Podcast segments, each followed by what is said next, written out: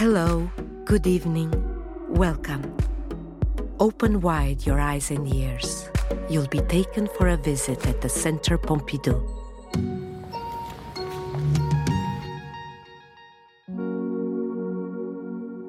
This retrospective exhibition celebrates the art of Germaine Richier, a French artist who occupies a major place in 20th century sculpture. Its aim is to shed light on the work of this artist who marked the history of art with her originality and still continues to speak to us today. Germaine Richier was born into a family of wine growers and millers in Grasse in Provence in 1902. She spent her childhood in the Garrigue shrubland, where she liked to play with insects. Nothing predestined her to become an artist. She was filled with wonder when she saw the statues in the cloister of Saint Trophime in Arles at the age of 12 and decided to become a sculptor. We have to imagine an extremely independent young provincial girl who succeeded through sheer determination in finding freedom. She attended the Montpellier School of Fine Art, which had been open to women for no more than 20 years, and where she studied under Louis Jacques Guigues, a former student of Rodin. Then, in 1926, she moved to Paris, where she enjoyed the support of a true mentor, Antoine Bourdelle, a great sculptor who accepted her as a student in his studio. Richier's career is absolutely unique by virtue of the fact that in scarcely more than 25 years, between the 1930s and her premature death in 1959, she established herself as a profoundly original artist. Her development is fascinating because it forms a sort of bridge between two phases in the history of sculpture, continuing with the great tradition of bronze statuary through her link with Rodin and Bourdelle, and at the same time forging new images of men and women in the post war period by playing with assembling and hybridizing natural forms. Only humans matter. From the very beginning, Germaine Richier's art focused on the human figure. Always working from a live model, Richier endeavoured to capture the intensity of her model through her expressive modelling of clay. Portraits and nudes constitute the majority of her work in the 1920s and 1930s and led to her first success. In the beginning, I made busts by analyzing the form. Scales, always scales. Busts demand more concentration than nudes. I liked their difficult aspect. The sculptor never ceased to hone this skill, making some 60 heads of family and friends. The experience of exile in Switzerland during the Second World War constituted both a break in her life and a catalyst for her work, in which she abandoned realism in favour of an exacerbated expressionism. For her contemporaries, Richier's figurative humanity contained an essentially tragic dimension, reflecting the unbearable reality of the times the Second World War. When you think about it, our time is full of claws. The illusion of life and movement comes from the mass of the sculpture, which is worked from the inside and cracks under the effect of deep conflicting tensions. My statues are not unfinished. I hollowed them out and tore them to make them varied on every side so that they look alive and changing. Created between 1947 and 1948 upon her return to Paris, Storman is the conclusion of Germaine Richier's research into the human figure from Loretto in 1934 and Walking Man in 1945. Standing as if emerging from the midst of time, Storman is both an allegory of natural forces and a new image of mankind. Its material is tormented and rough. Resembling a rock or a tree stump as much as a tormented soul, Stormman embodies the combat between the weight of the material and the force of erosion. André Pieyre de Mandiargues, writer and art critic. The critics immediately proclaimed the Stormman sculpture to be a major and emblematic work of its time. The following year, Richier endowed her Stormman with a companion, Hurricane Woman. These two sculptures had a profound effect on visitors in her studio. On entering Germaine Richier's studio for the first time, I had set foot in a strange world in the wake of the devastation wrought by nuclear war. She had just finished two moving, even tragic creatures, the culmination of her work, I think a man and a woman, Storm Man and Hurricane Woman, Two monumental emaciated figures with frantic eyes and dangling arms, still trembling with terror. Two tormented souls who had escaped by some miracle from who knows what sort of catastrophe. Brassai, photographer. Stormman was acquired by the state as early as 1949 and exhibited in the rooms of the National Museum of Modern Art. Hurricane Woman was acquired a few years later, and thereafter the sculpture couple was systematically presented together. For her major retrospective at the National Museum of Modern Art in 1956, Germaine Richier had the sculptor Eugène Dodeigne hew two abstract funerary stelae for her sculpture couple, which she entitled The Tomb of Storm Man and The Shadow of Hurricane Woman. Germaine Richier thus genuinely considered her sculptures to be living beings, given that she sculpted their tombs. Nature and hybridization. At the turning point of the war, Germaine Richier's renewal of representation involved a hybridization between the human and natural, animal and vegetable forms. She experienced a sort of desire to return to her roots. I think I had to start out from the root of things. But the root is the root of the tree. It may be the limb of an insect. Richier's work was sustained by her close relationship with nature and her fascination for the plants and insects of her native Provence. Her studio was peopled with hybrid beings that implied a fusion of the human realm and other realms. Richier focused preferably on animals generally held in contempt, all essentially female the grasshopper, the mantis, the cicada, the bat, Endowed with long limbs or wings, these creatures seem to be about to move, spring, or fly. In 1945, Richier took a crucial turn in her sculpture by incorporating the branches of trees picked up in Switzerland. She thus created Forest Man, small version, one of the rare preserved examples of a work made of earth and wood. This primitive sculpture paved the way for a whole range of Richier's sculptures in which natural forms she collected connect her works to the places she loved. The exhibition showcases an original presentation of a selection of objects from her studio, such as a small cabinet of curiosities that affords an insight into the sources of her sculpture. In it, we can see the artist's fascination for materials, textures, and forms driftwood, seaside stones, roots and insects, an armadillo shell, and a bat skeleton. Alongside these collected objects, we find tools from her studio, compasses, and plumb lines she used to construct her figures, and which were sometimes even integrated into her works. Grasshopper was no doubt born out of Richier's work for the toad, a crouching female figure leaning forward, whose title alone evokes animality. Grasshopper, small version, appeared in 1944 when the artist was still in Switzerland. This is her first hybrid being, merging a female body and that of an insect. The title clearly states the animal nature of the creature. The position of the grasshopper crouching and leaning forward is ambiguous in itself. Its arms raised towards the spectator and outstretched fingers form a gesture that is both threatening and defensive. This impression of movement is amplified by the growth of the creature in the enlargement process. Myth and sacred. In the process of hybridization of the animal and vegetable realms, for Germaine Richier, the human joined a wider world, beyond humanity even. Here, humans are fundamentally connected to nature, and the bronze material refers us to the elements.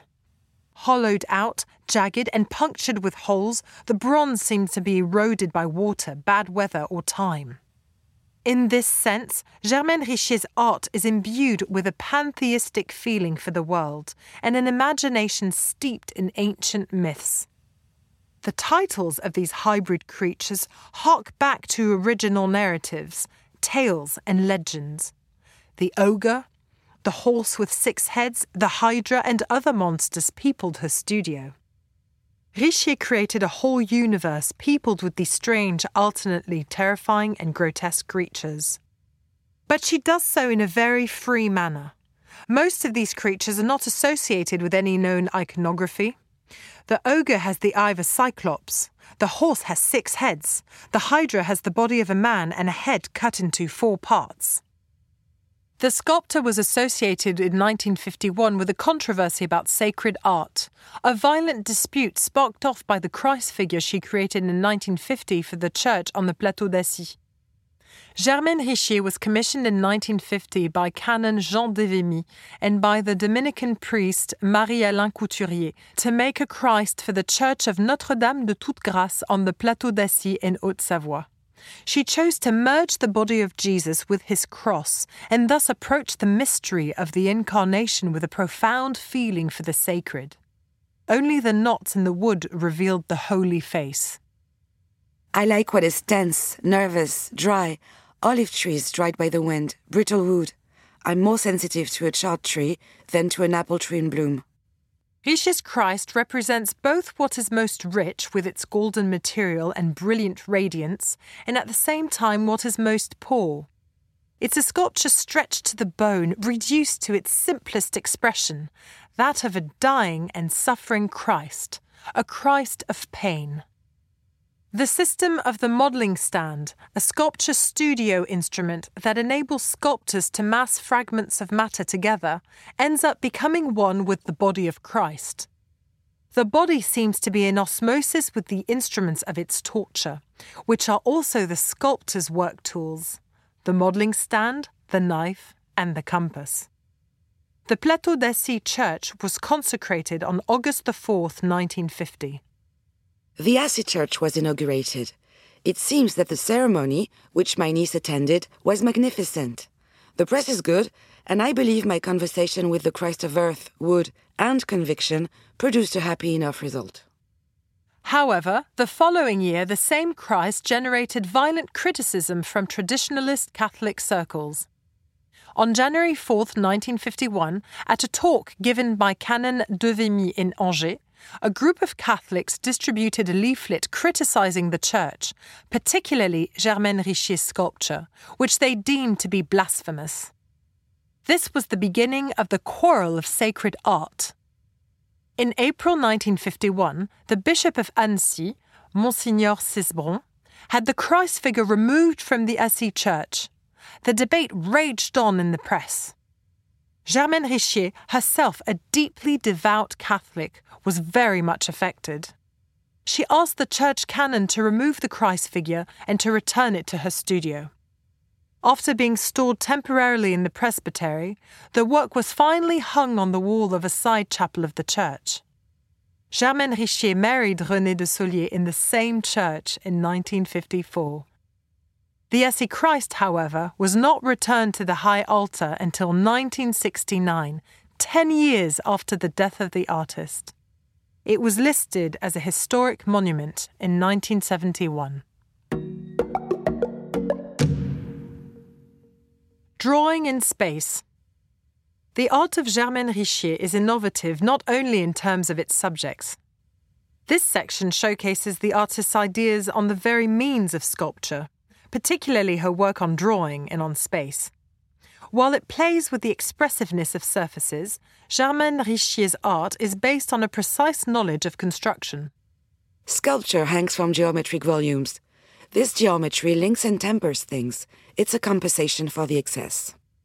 Subverting the academic technique of scaling, the sculptor traced networks of lines directly on the body of her models.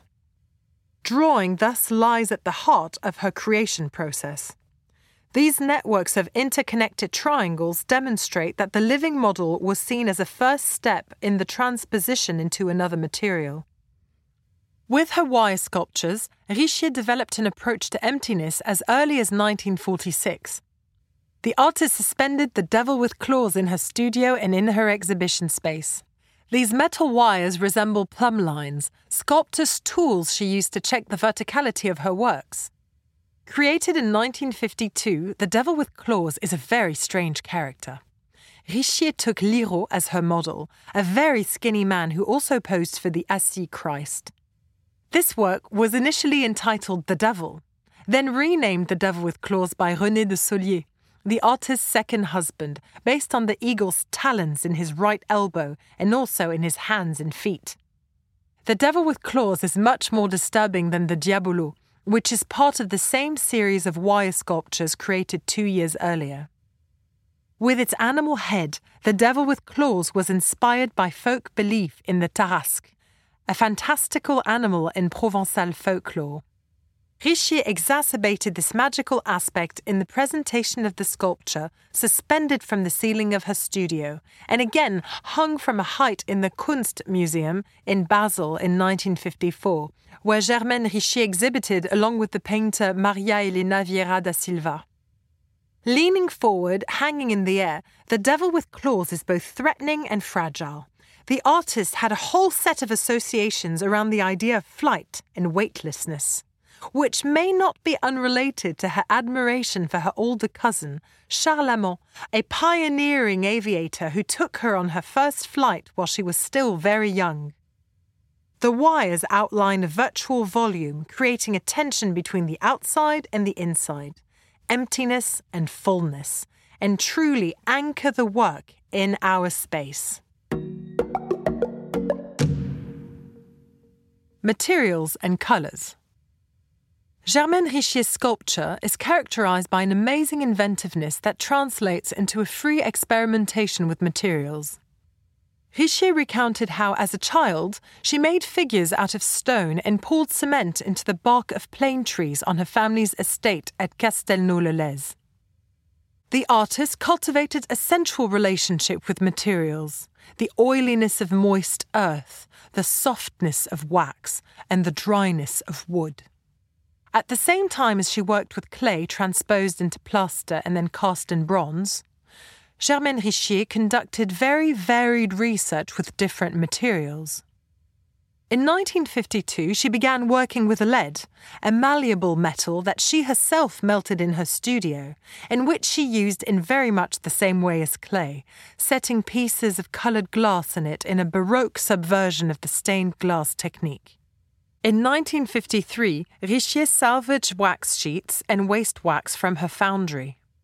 She used the wax, a soft and malleable material, to create small bronzes in a much more abstract vein.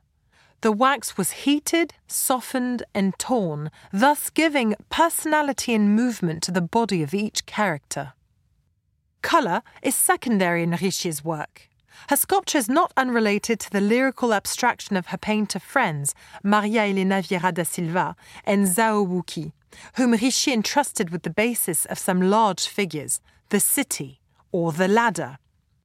Through her collaborations, Richier brought painting into sculpture and created a space for her figures.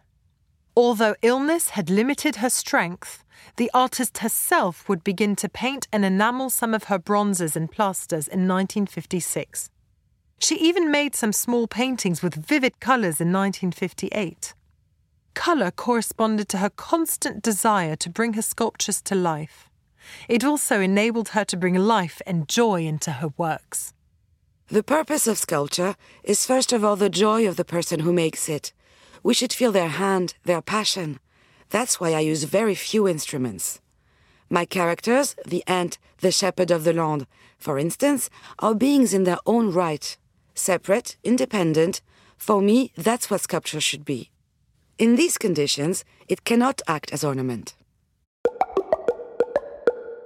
A few months before her death in 1959, a much weakened Germaine Richier wrote I painted a great chessboard with colors I liked. It's a great work that brought joy to my heart. A happy time when everything was going well. Perched on large pedestals at eye level, the five traditional pieces from the game of chess were metamorphosed by the artist. We recognize the king with his fishbone head and the sculptor's compass he holds raised upright in the air. The queen raises her arms that are transformed into branches. The bishop, with his ovoid belly, is endowed with horns and a small tail. The knight has the face of a seahorse and his body is pierced with holes. The rook seems to be perched on a tripod. Chessboard Large Version is the artist's last major work. In retrospect, it seems to be a true synthesis of her creation. In this work, we thus find the process of enlargement, the artist having made a small version of the chessboard in 1955. Here, we also find the fantastical emerging into everyday life, the hybridization of the human with the animal and vegetable world, and the integration of objects with the sculptor's compass held by the king. These five pieces can be positioned freely. Germaine Richier plays with possible movement and the integration of her works into the spectator's space. In conclusion, Chessboard Large Version illustrates the importance of colour for the artist, who always accorded a very special importance to the patina of her bronzes. Sculpture is serious. Colour is gay. I want my statues to be gay, active. Usually, colour on sculpture is a distraction, but after all, why not? It was a Centre Pompidou podcast. You can find all our podcasts on the Centre Pompidou website, its listening platforms, and social networks. See you soon with the next podcast.